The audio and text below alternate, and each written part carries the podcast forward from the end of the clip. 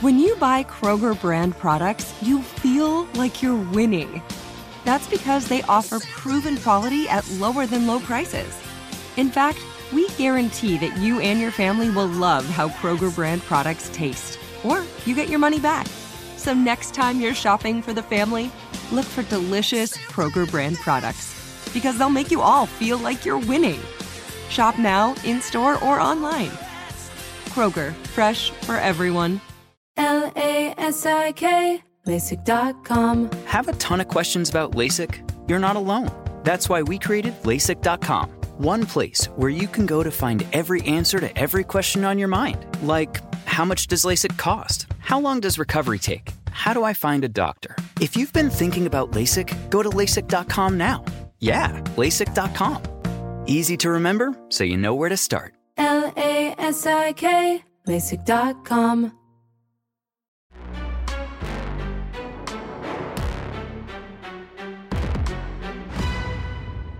Hi, everybody. Welcome back to Packers Unscripted. I am Mike Spofford, joined alongside my trusted colleague Weston Hodkiewicz. We're coming to you here from our studios at Lambeau Field. We've been away from these desks for a couple of weeks, Wes. Some different things going on. Our producer Marvin was gone, then I was gone. Now we are back. It's in the midst of OTA season here for the Green Bay Packers, and actually, this is minicamp week, the mandatory minicamp. So We'll do another show later this week after a couple of the mini camp practices and give our impressions of uh, what we see out there on the practice field. But to this point, two weeks of OTAs are in the books. What are your impressions of these spring practices to this point? Well, first and foremost, I love when you mentioned, you know, Marv was gone. He got to go to Jamaica. Yes. You got to go your, to Platteville. Your time, your time off is coming. Your time off is coming. you got to go to Florida. and then I've just been here the entire time enjoying this wonderful spring we've been having in Wisconsin.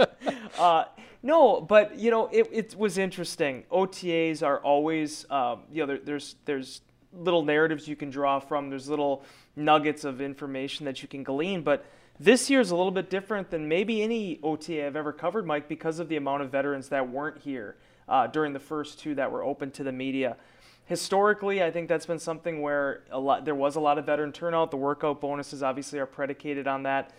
But we're kind of in that space right now after not after because I understand I don't want to get people upset, you know, the COVID pandemic, all that still ongoing, but in terms of being able to have a physical off-season program again, uh, there, there's certain guys that have just wanted to train on their own and will be in this town this week for minicamp. So we've gotten to see a lot more younger players than I think we've seen in the past. We've gotten to see Jordan Love uh, leading this offense once again, and and really seeing how these rookies have been integrated a lot faster uh, into some of the first team work than what we've seen in the past. So in that way, uh, it's been very interesting to see a lot of those young players get opportunities that traditionally we might not have seen here during the offseason program. Yeah, the thing that stood out to me that that strikes me as a little bit different from, I guess you'd call it the the, the pre-COVID OTAs that uh, that we used to cover um, in prior years, is that th- so far, and we'll see if it changes this week during minicamp, but so far we haven't seen really seen much 11 on 11 that is at full speed. Now, granted, there are no pads right now. Everybody For is sure. just in, you know, shorts, jerseys, and helmets. There is no pads, so there's no full contact. But they also aren't doing doing a whole lot of the 11 on 11 at full speed. And what I take away from that is is that Matt Lafleur and the coaching staff have decided that these these OTAs, this part of the off season, has been for learning. Not so much about competing, but it's about learning. It's it's it's learning the playbook, learning the offense, trying to learn some of the nuances and and whatnot at a slower speed, so that when you do get potentially this week for a couple days in minicamp, but then even more importantly in training camp starting in late July, when things are going full speed, the, the, the learning the learning stages have gone at a little bit slower pace so that hopefully there's there's uh, there's better retention, better understanding of things for when they really want to move forward. Yeah, it's a really sharp observation too, because I don't really recall in the past it almost seeming like the seven on seven period was more competitive than the eleven on eleven. Uh, the seven on sevens is where we've probably seen the most, uh, the fastest, you know, play speed with, between the receivers and the defensive backs, uh, with the offensive linemen going off and doing drills on their own. Uh, where the 11-11 11 on 11 has been more at more of a walkthrough type tempo or, or jog through Jog type, through, yeah. uh, tempo. So that again, Matt Lafleur will be the first one to say it. I mean, there is only so much you can learn from in terms of the competitive nature of this thing by you know making guys go out there without pads and, and just going through some of those emotions. But that being said, it is about the retention of this playbook. And LaFleur last week when he was talking with the media, the thing that was interesting about that second OTA is that was the first time they were putting in installs that these guys had never seen before. Uh, the week before, during that first OTA open to the media, well, that one was some that something that they had already run through with the majority of the rookies during the rookie minicamp and then you know After getting used to lining up in the formations and and really like the first chapter in any kind of history book or any type of textbook that you might have in school.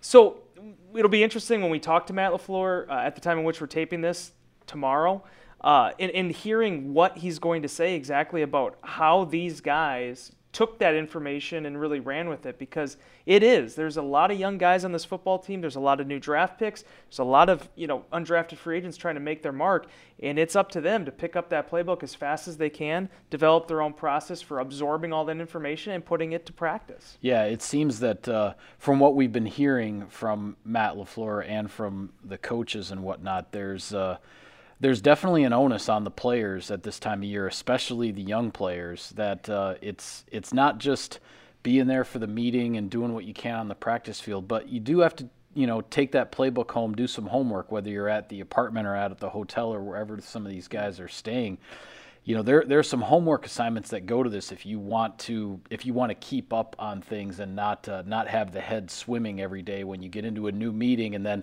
okay here's a brand new offensive concept. All right you know let's go. Well if you don't have the if you don't have the other stuff down or at least down to the to the point where where you don't have a whole bunch of questions floating around in your mind then adding new stuff um, becomes all the more difficult. And and it, Yeah. every every guy learns at his learns at his own pace, right? So uh, so that's the coaches are trying to get a feel for these young guys, what they can handle, and eventually the those are the types of things, observations that that decide, okay, what are the reps we're going to give this guy in training camp? What packages, what personnel formations is he going to be in because of what he's absorbed and what he understands?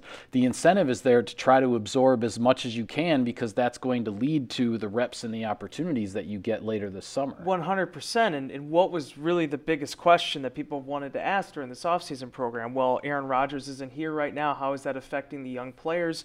And then obviously Jordan Love getting a chance to run this offense with the starters once again. as And he did last year. as at he did last year when year, Rodgers yeah. wasn't present. So the the one thing that you brought up and we've talked a lot about is I, I personally now that we've gotten to minicamp week, now that Rodgers is back in the building, uh, you know, absent just a couple appearances here or there. I, I actually think this has been a great way for these young guys to go about absorbing this thing. And not just the rookies, Mike. I think that's one other thing people talked a lot about is this, okay, getting the, the rookies understanding the playbook. It's for Amari Rodgers, too. It's for, you know, even an A.J. Dillon, guys that are still new to this thing in the grand scheme of things, being able to really pick up not only the, the core principle of this, you know, this academia that Matt LaFleur is throwing at these players, but also the changes that are going to be implemented now that you don't have Davante Adams, now that you are going to have it's a new season with new concepts and a new take on things. That's why I'm really excited to see, you know, getting potentially Rodgers back in the fold this week, seeing how he, he mingles now with this offense where you've had young guys now that have had a month, two months in this playbook to really absorb what they what they're trying to put out on the field. Yeah, well, minicamp is this week. So, uh, what are you, what are your thoughts heading into this week? What are you going to be looking for out on the field? Obviously, Aaron Rodgers is here.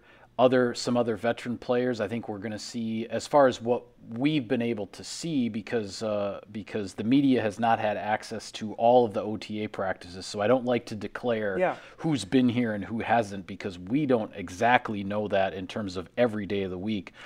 But I think we're going to get our first look at Sammy Watkins Yeah. uh, potentially. Um, out on uh, out on the practice field here in in a Packers uniform. Some other veterans, perhaps that uh, that we haven't seen to this point, because this is the one mandatory week Yes. um, of uh, of the off season, and uh, and presumably we'll hear from Aaron Rodgers uh, after practice as well and see what he has to say. And this is going to be the funniest thing. Well, it will be great to hear what Rodgers has to say. You know, we haven't actually sat down with him formally and talked since anything has really happened this offseason. So it'll be good to get his thoughts on, you know, the, the grand big scheme of what the Packers are going through.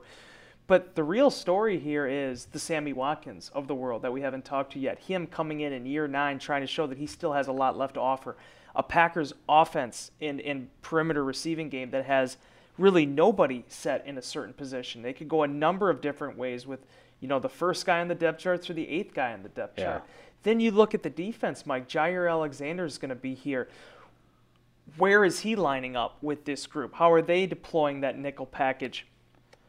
As much as Rodgers drives, you know, so many headlines and so much of the news around the Packers, we knew Aaron Rodgers was going to be here this year. It wasn't like last year where there were so many questions. So it's more about these veterans that we haven't seen before, these guys potentially stepping into a new role. What do they look like when you get out there for this mini camp? Because realistically, this is the closest you're going to get to training camp. And not necessarily the padded stuff, but in terms of getting into the playbook, being able to get into the early installs.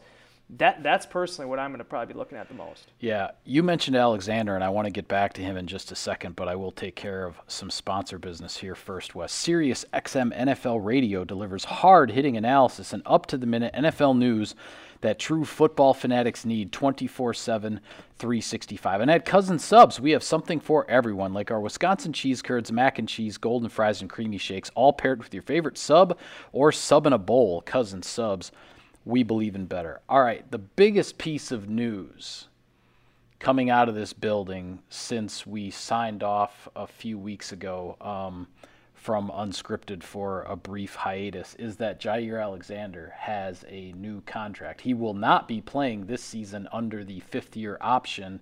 He has a long term deal. He is in the fold multiple years here for the Green Bay Packers, and something that it's a great thing for Jaire Alexander and his family. Um, we saw some photos and whatnot. He certainly celebrated um, with uh, those closest to him, but also, you know, creates a little extra cap space for 2022 for Green Bay because he uh, his cap number now is not that fifth year option number, but really about half of that with the way the new contract was structured. But and you mentioned it, how are the Packers going to line up these uh, these top three cornerbacks when you're talking about Jaire Alexander, Rasul Douglas, Eric Stokes?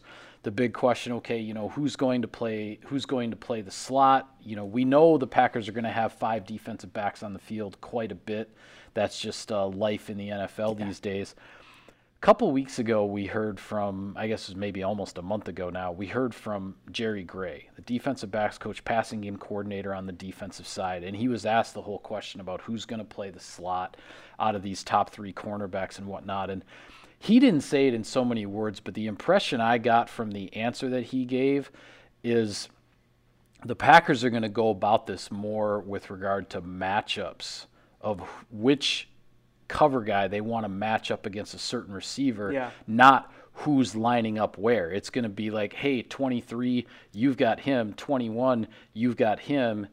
And don't worry about where they line up. Just worry about guarding your guy. Th- That's that's what I took away from how Jerry Gray kind of danced around the whole question of who's going to play the slot, quote unquote. And you know why you're right about that? Because you look last year how the Packers utilized Kevin King. Kevin King had never played the slot before in any like substantial snaps during his time in Green Bay. He played both the nickel and the dime Yep. by the end of the season, the inside positions. Uh, eh, eh, Jerry Gray even said it too. If a guy can learn the outside, he's confident that same player can learn the inside. He doesn't make many qualms about, okay, well, is this guy's situation fit the best? That's not necessarily the case. Yes, Chandon Sullivan mostly played that role the past few years, but I think when you look at the makeup of an Alexander, of a Stokes, of a Rasul Douglas, I think all those guys have different attributes that lend themselves to play in that position. The most intriguing thing to me is the fact that the first time there was the thing for his first four seasons in the National Football League, you figured, okay, Jaire Alexander's probably on the left side of this defense. That's the position that they they've typically wanted to shut down. That's where they're going to keep him. The idea of Ja moving around more is the most intriguing thing. Will he spell or shadow the top receiver every single week? I don't know if that's even going to be the case. Right. But the idea that you can't just kind of pigeonhole him to one spot, I think is going to make this defense really dynamic. You look at why I think Joe Barry was so successful in year one, whether it was the cornerbacks, defensive line, linebackers, anywhere. He was very multiple with how he used his players. He liked using two inside backer formations with being able to play off potential blitz packages off of that. He liked being able to to bring up a Kevin King and a dime package late in the season and almost use him as a pseudo inside backer. He was very creative with how he used the personnel at his fingertips and with how deep this group is this season. That to me is what is the most exciting part. They brought back a lot of pieces. Yes, they lost Za'Darius Smith. I'm not saying that that's not a huge loss, but the amount of guys they brought back, Mike, compared to where I thought things were going to be at back in February, I'm blown away by the possibilities of the secondary and really this entire defense. Yeah, absolutely. I mean, we talked about this actually when the season when the season wrapped up last year, when we were talking about the possibilities, you know, of can you can you bring Rasul Douglas back? Like, is he still going to be around? And this essentially what will be the the Packers starting nickel secondary of the three corners we're talking about Alexander Stokes and Douglas put them in whatever order you want to put them in and then the two starting safeties Adrian Amos and Darnell Savage that's a nickel secondary that is a top 5 in that group that that rivals what the Packers had when Dom Capers first came in in 2009 and took yeah. over this defense when he had Charles Woodson, Al Harris, Tramon Williams, Nick Collins, and then you know the the other safety. It was supposed to be Morgan Burnett. He got hurt as a rookie, but then there was Charlie Peprah. There was Atari Bigby in that mix. But that you you really you have to go back that far in terms of in terms of that one through five yeah. of a nickel secondary and the the talent level, the depth of it. Um, now, where the Packers go with the, depth at corner and safety beyond that, there's some sorting out to do there. Keisean Nixon, uh, you know, from from the Raiders, yeah. um, brought came over, kind of uh, you know familiar with uh, with Rich Bisaccia and what uh, um, and what he's done on special teams, and and he would appear to be potentially a big piece of the special teams here in Green Bay but he's going to be part of the cornerback depth mix, and you're and then you're looking at you're looking at these young safeties like uh, like a Sean Davis or Tariq Carpenter who was uh, who was just drafted. How the how the depth beyond those top five uh, gets sorted out will definitely be something to watch as the summer goes along. But that group of five, that group of five is as good, as talented, as deep as the Packers have had in a secondary in quite some time. You can't do this thing on paper. Uh, Matt LaFleur said that as much last week, but he did talk about on paper it does look really good. Uh, not just the secondary, at all three levels of this defense. You talk about you know this secondary being as deep as it's been since that 09 you know 2010 teams. Same can be said for inside linebacker. Same can be said for edge rusher, maybe even more so. Yeah. Um, that it isn't just based on, you know, Clay Matthews. There's another potential guy there with Preston Smith and Rashan Gary. The defensive front, Mike, this is the best defensive line on paper during my 10 years covering this team. When you factor in that they finally added a first round pick, uh, and then also being able to get Jarran Reed in here, too. Um, you have massive defensive linemen uh, that, that are athletic. I mean, so you, you have to play this thing out. I, I think really it just comes down to what you mentioned. It's this: can you keep this unit healthy? And that was the problem last year. Now, by the good graces of the football gods, they were able to find Rasul Douglas. Yeah. If you don't have Rasul Douglas, maybe the season goes in a different direction when you lose Jaire for literally the remainder of the, the regular season. Isn't that just crazy, though? I mean, I, I don't mean to interrupt you, but no. we're, when we're looking at the, the landscape of things here, and we're talking about you know this this secondary and particularly this this top three cornerback group of Alexander Douglas and, and Stokes, and what the Packers are going to take into 2022 and, you know, if Alexander doesn't get hurt, Rasul Douglas never puts on a Green Bay Packers uniform. And not only that, now Douglas has a long term contract of his own to go with Alexander's new long term contract. Now these guys are potentially going to be playing together in that in the, at that cornerback position for this Packers defense for multiple years, and uh, and they never set foot on a field together until the playoff game. And it only happened year. for eight snaps. Yeah, and it was only the eight snaps that Alexander played. It's just the way things can go, the way things can change week to week, you know, month to month, year to year, it it always it always fascinates me because uh, because last year at this time we were having a completely different conversation about Yep. where the Packers were with their cornerback position, who they had, and then bringing in a first round draft pick in Eric Stokes, and you didn't quite know how he was going to fit in. Now look where we are, 12 months later. Well, and I want to bring this stat up too before we move on. When we talk about the, you know Brian Gutekunst hitting on his draft picks, when you talk about him signing draft picks, I think one thing that's really gotten overlooked is the quality of free agents he's signed within those draft classes that aren't necessarily guys that were breaking the bank. And the case I'll make for you is the 2016 draft, De'Vondre Campbell. You add him now in with Kenny Clark, with Dean Lowry. You look at the 2017 draft, Rasul Douglas, now paired up with Aaron Jones. 2018, you're, you're looking at your Robert Tonyans as a fifth year guy, guy going into his fifth year now. Um, you know, the year before that, Allen Lazard is a fourth year player now, along with Gary and Savage. They've found ways to augment this roster with really talented players that haven't come at a fortune. So, that's the key. As much as it's important to have Aaron Rodgers and, and to have, you know, Pro Bowlers and all pros and, and guys making plays all over the field, you have to be able to find diamonds in the rough too. The roster's too big, there's too many players, there's too many injuries. And that's one thing since Brian Gutekunst took over in 2018, he has been able to identify those players with his personnel staff. Yeah, absolutely. There's no question about it. One other topic to touch on before we le- before we go today, because when we left last time, it hadn't happened yet, and I'm talking about the schedule release. Um, the schedule is out for 2022. Week five is the game in London.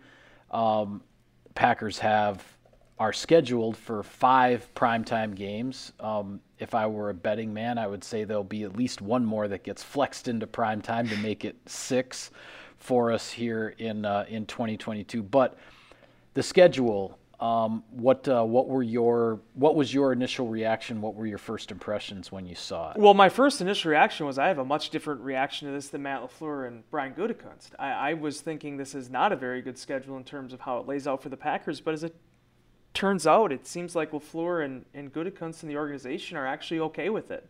Uh, the Week 14 bye to me is a really, really, really long time from the start Yeah. of the regular season. But I think the Packers really liked it last year, having Week 13. So um, a year after having the latest bye they've ever had, they found a way to actually make it even longer Yeah. this year.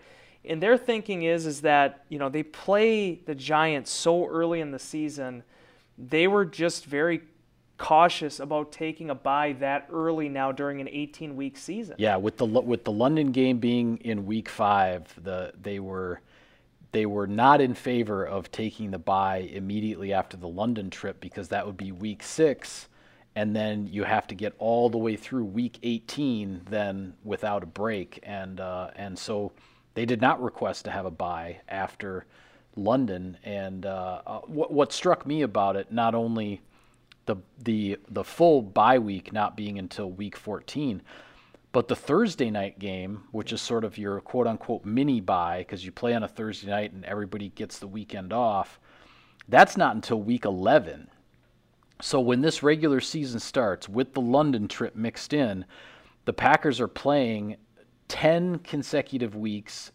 then the 11th week being a short week on a Thursday night before you get any kind of a break but the plus side on the back end of that is that you get the mini bye after that Thursday night game, and then a few weeks later you get your full bye. You have two significant opportunities for rest, recovery, recuperation in the back half of the schedule. As long as you can, you know, both health wise, position wise, record wise, you can survive these first 10, 11 games before you get any kind of a break. If you get yourself in a good position there, then the rest, the recovery, the potential health of the team can be there for for the stretch run because uh, because of the rest uh, because of the rest being all pushed until later. And something else I think that has really, you know, kind of stood out to me throughout this entire process is eh, we know the injury rate with the NFL. Guys get banged up, and if you can't avoid that, at least it's very difficult to. Yeah, you might as well take this thing on the back end of it and give yourself the best chance as you get into December and January to get healthy. Uh, I, I, you know, I can't imagine a scenario in which the Packers have any worse injury luck than what they had in 2021. I mean, that season in and of itself was right up there with what 2015. I Yeah. mean, they've had some bad ones, but I mean, Pretty close. 2013 when they had some awful luck. So I mean, that that aspect of it is something that you hope history doesn't repeat itself and it'll get better. Their ACLs were twice the number what the average is in an, in a in a, uh, you know a season. So I think it's just that gauntlet to getting to December, uh, and it's going to take a lot of hard work. It's going to take a lot of mental toughness, but 17 game regular season is going to be a daunting challenge, Mike. We've said it since the day that they added that game to the schedule. 20 weeks, as Mason Crosby was even talked about last week, even for a kicker, that's taxing. So it's going to be, you know, a battle of attrition. And the teams that are smart about it, that can manage those waters the best, ultimately they're going to be the ones at the end of the season standing tall. Yeah, another another interesting element, and we've seen this in the past, although it wasn't the case last year when the Packers opened with the game in Jacksonville against New Orleans. But this year, you, you only have the six division games, right? Two each against the Bears, Vikings, and Lions. Well, weeks one and two are division games. Yeah. Weeks 17 and 18 are division games. So four of your six division games are, you know, right out of the gate and then right at the end. And then all those weeks in between, you only have two division games Yep. um, that are uh, that are spread out in there. It's just it's kind of interesting. It's interesting to me how that fell, but we had talked about it before with regard to the opponents on the schedule. I mean, you're talking about going, you know, going to Buffalo, hosting Tennessee on a Thursday night. You're playing, um, you know, on uh, Packers knew they were going to be going to Miami, but now they know it's going to be on Christmas Yeah. um, down in uh, in South Florida. So just a lot of really interesting, a lot of interesting, you know, maybe borderline quirky things with the with the way this schedule is. But now it's like, okay, there it is. It's all laid out, and and all Matt Lafleur cares about is Week One against the Vikings, Yeah. and he's not even going to talk about anything else. And and frankly, I don't blame him. No, and, and that wasn't just a line of, of BS. I mean, he said, he's like, I don't even really know who's on the schedule for week two. Yeah. I mean, it, it really is to that level of specificity.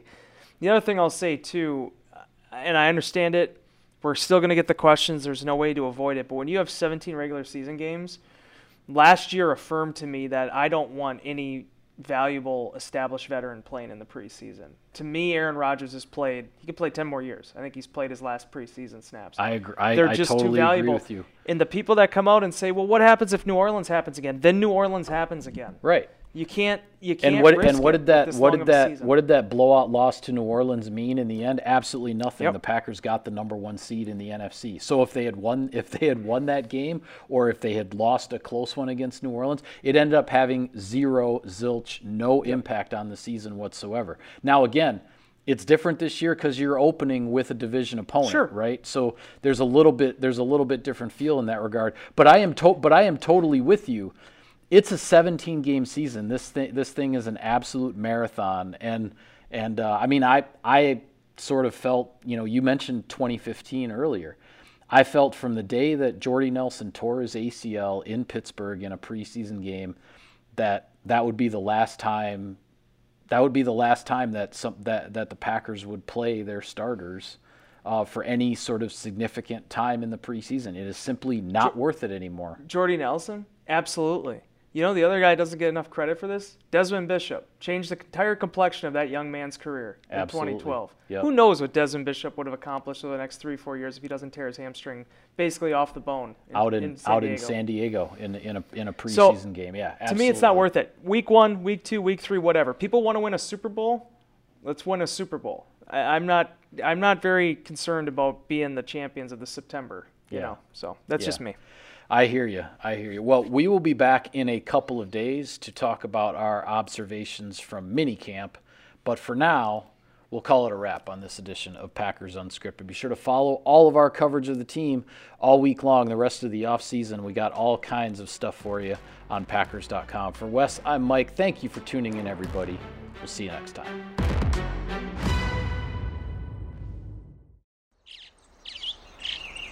Getting ready to take on spring? Make your first move with the reliable performance and power of STIHL battery tools. From hedge trimmers and mowers to string trimmers and more, right now you can save $50 on select battery tool sets. Real STIHL. Offer valid on select AK system sets through June 16, 2024. See participating retailer for details. You never want to find yourself out on the water fishing without the essentials. So it's best to always pack a Columbia PFG Solar Stream Elite hoodie to protect against the sun. I mean, it provides great protection and it's really breathable so you don't get hot. That's a win-win. Columbia PFG has a lot of great gear, so before you head out on the water, head over to Columbia.com slash PFG to shop their performance fishing gear.